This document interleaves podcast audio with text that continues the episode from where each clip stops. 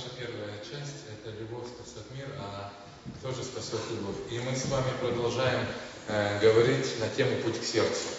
Мы начали эту тему вчера, и это у нас была вводная тема, и будем сегодня продолжать его. Давайте мы напомним, о чем мы говорили. Мы говорили о том, что каждый человек, специалисты говорят, сравнивает наши эмоции, сравнивает с сосудом, то есть емкостью, в которую нужно наливать, и наливать любовь.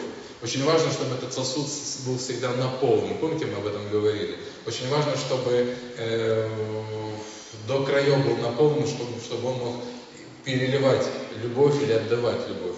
Мы с вами говорили, что каждый человек так устроен, что он не может жить без любви. Поэтому изначально наше сердце нуждается в том, чтобы постоянно, постоянно наполняться любовью. И мы с вами говорили также о важном принципе.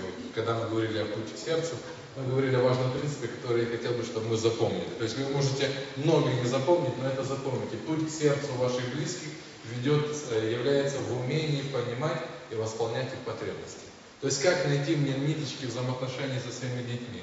Найти их потребности, понять, каким образом они воспринимают любовь, потому что мы все люди разные, любовь воспринимаем по-разному. Как найти ниточки своему супругу или супруге? Там же узнать, какие потребности, каким образом он воспринимает любовь и удовлетворять эту потребность. То есть служить ему, отдавать эту любовь для того, чтобы он чувствовал, что его сосуд любви наполняется. Итак, мы с вами говорили об универсальных потребностях. И помните, первая потребность у нас какая была? Первая, ну вспоминайте, что же была первая? Я там что-то много рассказывал. Не помните о чем? Ну помогайте, помогайте. Я знаю, но хотел бы, чтобы вы вспомнили. Ну, спасибо, Ирочка, спасибо. Действительно, слова поощрения. Мы с вами говорили о добрых словах. А почему мы называем их универсальным? Потому что каждый человек, в зависимости, то ли это маленький, то ли это среднего возраста или старшего возраста, мы все говорим, мы все имеем эти потребности, только в более ярко выраженной форме или в менее ярко выраженной форме. Сегодня мы говорили о тех людях, вчера мы говорили о тех людях, у кого э, ярко выражено восприятие любви идет через слова поощрения. То есть он чувствует, что его любят, вот эту мысль, что вы заметили. Он чувствует, что его любят через то, когда ему говорят слова поощрения. Мы говорили, что такое слова поощрения? Это и хвала, и слова ободрения, да? это и добрые слова, вот, это и восхищение, то есть множество моментов. Это относится как и к взрослым, так и к детям. Итак, второе, о чем мы будем говорить, это время. Огромное, колоссальное количество людей, которые воспринимают любовь или чувствуют, что их любят через вот эту потребность. Время. Что мы имеем в виду, когда говорим о времени? Давайте мы посмотрим. Э, э, с самого начала это у нас заложено, когда мы были еще маленькими детьми. Посмотрите внимательно, когда был ребенок маленький, мама много проводила с ним времени, она его держала на руках и говорила ему какие-то сказки, и пела ему песни. И ребенок всегда очень рядом-рядом находился с мамой, держался за юбку, потом за руку он держался. Да? То есть и таким образом ребенок воспринимал, что его любит мама. Почему? Потому что мама всегда рядом с ним и смотрит ему в глаза, смотрит его глазенки. Поэтому изначально в нашем сердце есть эта потребность ощущать любовь через, через время. Итак, что значит время? Здесь важный момент. Для этих людей, у которых потребность время, здесь важно это быть вместе. Я помню своего знакомого, у которого, у которого потребность во времени. И жена как-то так немножко с раздражением говорила, ну, ну просто нельзя от него отделаться. Он говорит, велосипед чинит дома. Поставит стул и говорит, жена, садись и сиди. Говорит, ну, вот ну как сидеть? А для него важно, что просто ты сидела рядом и с ним общалась, и смотрела, как он чинит велосипед. Вот таким образом он воспринимал, что его любят. То есть, когда любимый человек рядом с ним, быть вместе. Что значит быть вместе? Это значит уделять безраздельное внимание друг другу. То есть, когда мы смотрим в глаза друг другу, когда какие-то внешние факторы нас не отвлекают, телевизор, работа или компьютер или еще что-то, то есть мы безраздельно принадлежим друг другу. Э, быть вместе, это значит еще что-то делать вместе, для этого человека важно. То есть ремонтировать велосипед, там, помогать что-то по дому, по огороду, вместе готовить кушать, вместе убирать. То есть, возможно, кого-то это декадит, он говорит, ну зачем мне это нужно, я устал, я не хочу. Но если ваш партнер, ваш супруг или супруга говорят на этом на этой потребности, и вы его любите, вы должны превозмогать свой эгоизм и помогать ему. Потому что таким именно образом, никакими цветами или подарками вы не сможете заменить потребность любви, потому что именно таким образом человек воспринимает любовь. Если мы вместе проводим время, значит мы важны друг для друга. Вот что значит для этого человека, когда мы вместе, когда он говорит на этой потребности время. Если ты со мной проводишь время, если ты ценишь время э, быть со мной, а не уходишь с друзьями или подругами, или сидишь у компьютера до ночи, да, а находишь время быть со мной, я чувствую, что ты меня любишь. Значит, мы важны друг для друга. Таким, таки, так воспринимают эти люди любовь. Когда мы говорим о времени, то, естественно, мы можем также говорить не только быть вместе рядом, но также мы же не можем молчать. Для этого человека важно, чтобы было общение. Поэтому быть вместе, это значит общаться. То есть должен быть разговор, беседа. Что такое беседа? Это доверительный, дружественный разговор. Это обмен мыслями, чувствами, желаниями. Это умение не только говорить, но умение также и слушать. Поэтому для этого человека важно не просто, чтобы мы с туканом сидели, смотрели на него и были рядом, да, а важно, чтобы мы могли общаться. Потому что все это создает атмосферу любви. Э, именно для этого человека, ну для каждого человека конфликты являются ну, нерадостным моментом. Но есть люди, которые с легкостью их преодолевают. То есть они конфликтовали, и тут же они уже помирились и могут себя нормально э, себя чувствовать. Для людей же, которые, для которых потребность это время, конфликты или оскорбления являются очень большой травмой. Поэтому они очень болезненно реагируют, когда именно словесно э, совершается Э, разбор, разбор э, отношений и происходят такие сложности. Поэтому каким образом можно проводить вместе время? Есть некоторые полезные советы. Смотрите в глаза своему собеседнику, когда общаетесь. То есть старайтесь не блуждать взглядом, смотрите прямо в глаза своему любимому, своему ребенку, смотрите в глаза, чтобы таким образом они чувствуют, что вы их любите. Не отвлекайтесь на посторонние дела, то есть полностью уделяйте им внимание и старайтесь уловить его чувства. Важно в разговоре не просто слушать слова, а уловить чувства, что происходит в сердце. Почему она с таким сожалением об этом говорит? Уловить это сожаление, а не просто слова. То есть это также момент, который помогает раскрытию, раскрытию чувств. Что еще очень важно? Э, очень важно сочувственно и терпеливо выслушивайте своего, э, свою жену или своего ребенка. Задавайте вопросы искренне, стараясь понять мысли, желания и чувства. Следите за мимикой, жестами, не перебивайте. Не нужно поправлять, оправдываться, отстаивать свои взгляды. То есть здесь очень важный момент слушать, умение говорить, и очень важно уловить чувства, эмоции моего супруга или супруги или ребенка, которому он говорит. Почему? Потому что часто за эмоциями или нашими чувствами мы скрываем наши переживания. То есть как бы это невербальная информация, то есть скрытая информация, но она также несется для нас, и важно уловить эту информацию. Посмотрите на золотое правило, когда мы говорим о беседе и о этой потребности времени. Золотое правило. Беседа требует не только умения слушать, но и умения что еще делать? Открываться. Очень важно, чтобы человек, который говорит, общается, вы сами по себе знаете. Вот вы сидите, вы общаетесь, говорите о своих переживаниях, а рядом молчу, вы ничего не говорите. Если человек начинает отвечать на ваши переживания и сам делится своими переживаниями, у нас появляется особая связь, невидимая, взаимная связь, которая нас объединяет. То же самое происходит и в браке. Если супруга делится своими переживаниями, а супруг просто молчит, кивает головой, угу, нет этой связи. Она вроде и вылила свои потребности, она вроде и сказала о своих болях, но нет взаимности, потому что она ждет, чтобы в ответ на свои переживания супруг также поделится переживаниями, и это создаст атмосферу единства и близости. Э, мы должны помнить, что есть два типа людей. Вот как вот два вот этих товарища, которые стоят. Есть два типа людей. И никуда от них не деться. Так, так уже все устроено. Первый тип людей – это мертвое море. По принципу в Палестине есть море, в которое вода втекает, Иордан втекает речка и не вытекает. То есть молчуны.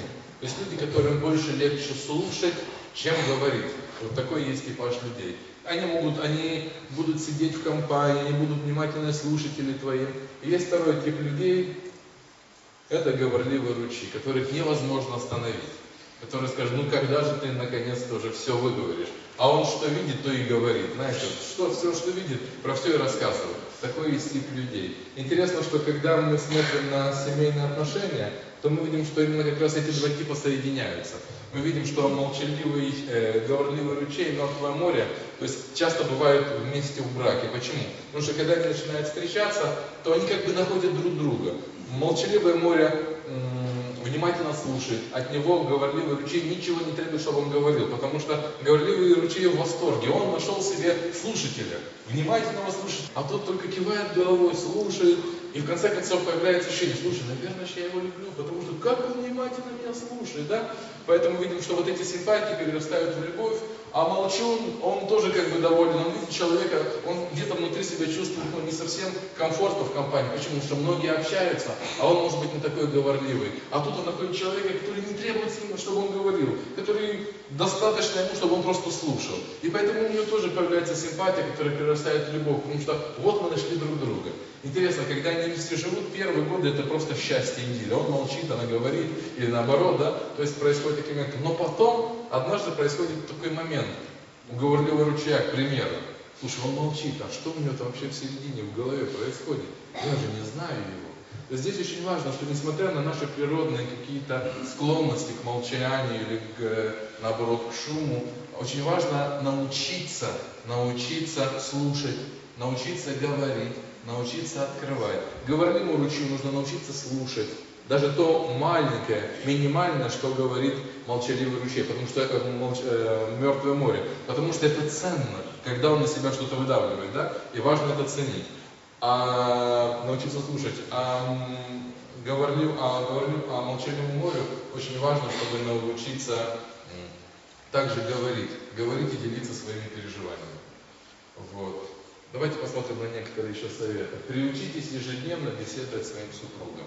Не просто беседовать о том, что нужно купить, куда нужно поехать, что-то сделать, но именно беседовать, говорить о своих переживаниях и чувствах. Пусть каждый расскажет хотя бы о трех событиях, которые случились за день. То есть вечером просто перед сном поговорить. Возможно, молодые сейчас слушают и не понимают этой темы, но с возрастом действительно стоит вопрос общения. Это очень важный момент, это важный цемент, который соединяет супругов делитесь своими чувствами. Очень важно, чтобы от информации о том, что произошло, вы могли также научиться делиться своими чувствами. Меня это расстроило, а здесь я был очень рад, я переживал за тебя. Мы говорим чувства. Почему? Потому что именно чувства нас объединяют и делают нас близкими друг к другу. Э, на этом языке также говорят, э, на этой потребности также очень сильно говорят дети. Поэтому здесь очень важно, чтобы родители могли уловить этот момент. Быть вместе, это значит быть всегда с ребенком рядом. Когда он вырастает, когда у него какие-то есть проблемы, очень важно помогать ему э, рисовать что-то, вместе что-то с ним делать. То есть, э, опять же, рисовать, помогать делать уроки, вот, общаться с ним, смотреть глаза в глаза ему. То есть для ребенка, который чувствует эту потребность, через эту потребность воспринимает любовь, очень важно, чтобы родители были вместе. Для таких людей, детей большая трагедия, когда родители уезжают на заработки да, вот на долгое время, и они остаются одни. Вот это является большой травмой для, для таких детей. Посмотрите, что Иисус сам говорил на этой потребности. Посмотрите внимательно, как Он обращается к нам. Все стою у двери и стучу. Если кто услышит голос мой и отворит дверь, войду к нему и буду вечерить с ним, а он со мной. В то время, да и в наше время, когда ужином, за ужином собиралась вся семья, они ведь не молча сидели и кушали. А что они делали? Они общались, они собирались и вечером делились впечатлениями о том дне, который они прожили. Христос говорит, я хочу войти к вам и вместе с вами общаться, хочу с вами вечерить, хочу с вами говорить э, о том, что меня тревожит, а хочу слышать ваши переживания, я хочу быть с вами вместе. Он говорит с нами на этой потребности. Итак, это была вторая потребность, время, о которой мы с вами говорили. Сейчас мы еще о третьей потребности поговорим, это подарки. Есть и такие люди, которые воспринимают любовь через подарки. Кто женился на таких людях, я не виноват, но вам придется очень много стараться.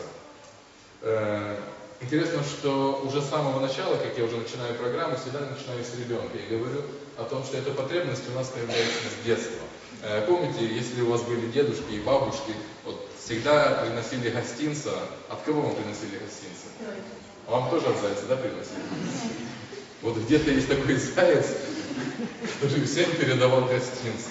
И нам, детям, было очень приятно принимать от этого зайца гостинцы, да? Мы вспоминаем подарки от Деда Мороза. То есть изначально ребенок, обратите, это важный момент, Ребенок воспринимает также любовь через подарки, потому что подарки это не просто удовлетворение эгоизма. В какой-то мере подарки это также зримый символ любви. Об этом как раз хочу сказать, что подарки это универсальное средство выражения любви. Почему? Потому что сам принцип любви, как вы помните, любовь что делает?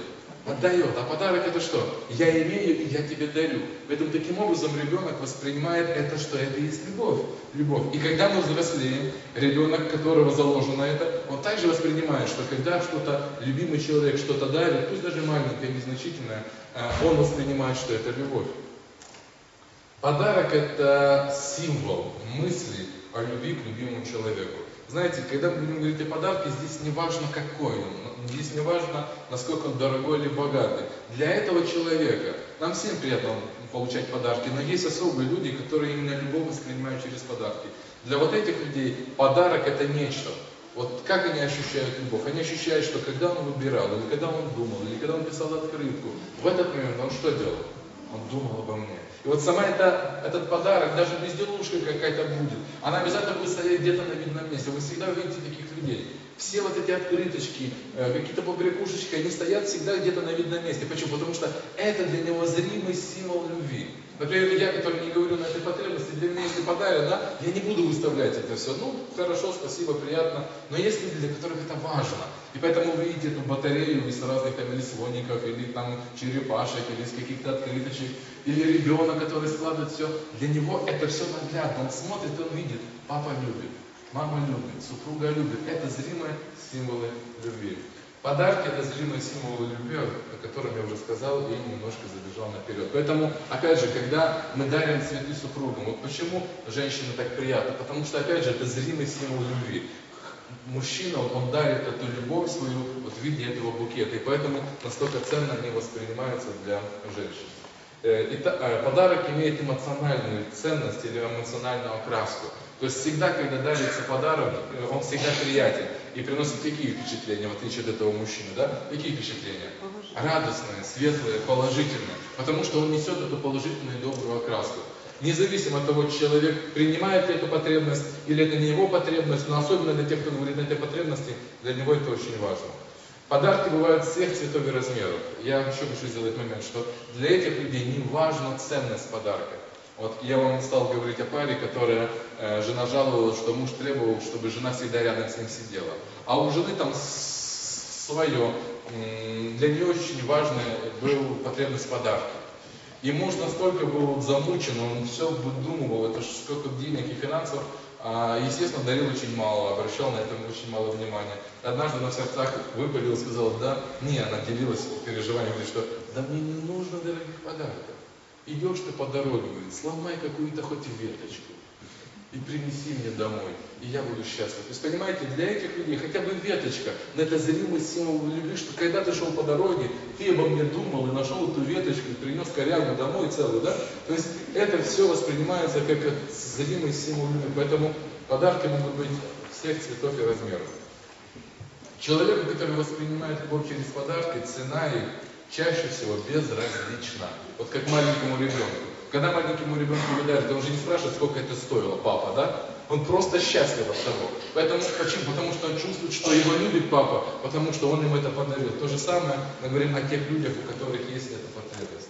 Если подарки важны для вашего супруга, вы должны учиться дарить их. То есть, естественно, что ну, есть мужчины или женщины, которые выросли в тех семьях, где ну, то ли по каким-то возможностям, не было таких возможностей, не разница это было. Но мы с вами говорили, что любовь это не просто чувство, это принцип. Это то, чему мы учимся. Поэтому здесь важно учиться э, дарить, слушать то, что просит супруга. Если она просит веточку, принеси веточку. Каким образом можно научиться? Подарок можно купить, найти с всеми руками, нарвать полевых цветов, можно купить открытку. Напишите открытки «Я люблю» и подпишитесь. Дарите, не дожидаясь особого случая. Особенно для этих людей очень важно, чтобы были подарки не под юбилей, не под 8 марта, не к Новому году. То есть это как бы само собой, но эти подарки дарят все в этот момент. А для него важно, что это ну, не было просто как всем. А что ты обо мне думаешь? Поэтому очень важно, чтобы цветы были нестандартные, не, не, не к 8 марта, а к 23 февраля, да, например. То есть для того, чтобы э, важно, чтобы открытка была не к дню рождения, а просто так она стояла. То есть этот момент, который вот, он понимает, что это специально для меня, а не потому, что все в этот момент так делают. Э, на этом языке, естественно, на этой потребности, естественно, говорят дети. Мы, поэтому очень важно, чтобы родители, пусть даже какие-то мелкие моменты, э, какие-то мелкие детали, но также могли дарить детям. Посмотрите внимательно, когда мы занимаемся с детьми, а насколько, с какой радостью они берут эти маленькие открыточки, какие-то наклеечки. Вот ты смотришь взрослым и думаешь, ну что такое? Они за эту открытку готовы там стихи учить, но для них это зримое, э, зримый символ любви, что их любят. Поэтому очень важно, чтобы родители имели возможность, пусть маленькие, но также обращать внимание на детей и дарить им подобные подарки. Сам Господь говорит на эти потребности с нами, да? Мы с вами говорим, ибо так излюбил Бог мир, что отдал Сына Своего Единородного, дабы всякий верующий не погиб, но имел жизнь вечную. Самый драгоценный подарок для нас дал Господь, это кого? Сына Своего. Он нам подарил для того, чтобы мы могли принять. В этом подарке, в даре, в Сыне Его мы видим всю огромнейшую любовь Отца. И мы ценим эту любовь, и бережем и храним в нашем, в нашем сердце. Поэтому, когда Бог дарит, Он любит дарить. Посмотрите, что нам дарит Господь. Он дарит нам жизнь, Он дарит нам силу, мудрость, волю, свободу выбора, способность любить. Это Бог, который любит нам все это давать. Естественно, эта потребность есть в нашем сердце. Также дарить или принимать дары от нашего Господа. То же самое я могу говорить и о детях. Итак, это была у нас третья потребность. Слова поощрения, время и подарки. В следующий раз мы будем продолжать эту тему и будем говорить еще о двух потребностях. Спасибо вам за ваше терпение, внимание. Э, внимательно посмотрите на ваше сердце, на сердце вашей супруги или супруга. Посмотрите сейчас через... Мы не можем говорить много, я бы много вам мог бы рассказывать, но основная часть у нас духовная. Поэтому очень важно, чтобы вы просто реагировали, что происходит в вашем сердце, какая потребность ваша, для чего это важно, чтобы вы могли этим поделиться своим супругом. Прийти и сказать, ты знаешь, а я вот воспринимаю, когда ты меня любишь, или чувствую, когда ты меня любишь, когда ты проводишь со мной время. Э, посмотрите на ваших детей, посмотрите, как они реагируют на те или иные ваши попытки любить. Вот, и вы видите, что каждый ребенок по-разному реагирует. Мы это все показываем, чтобы вы делали шаги, пытаясь понять себя и пытаясь понять ваших ближних. Спасибо, я приглашаю сейчас дуэт, да, у нас будет? Я приглашаю дуэт, который нас подведет к их духовной части.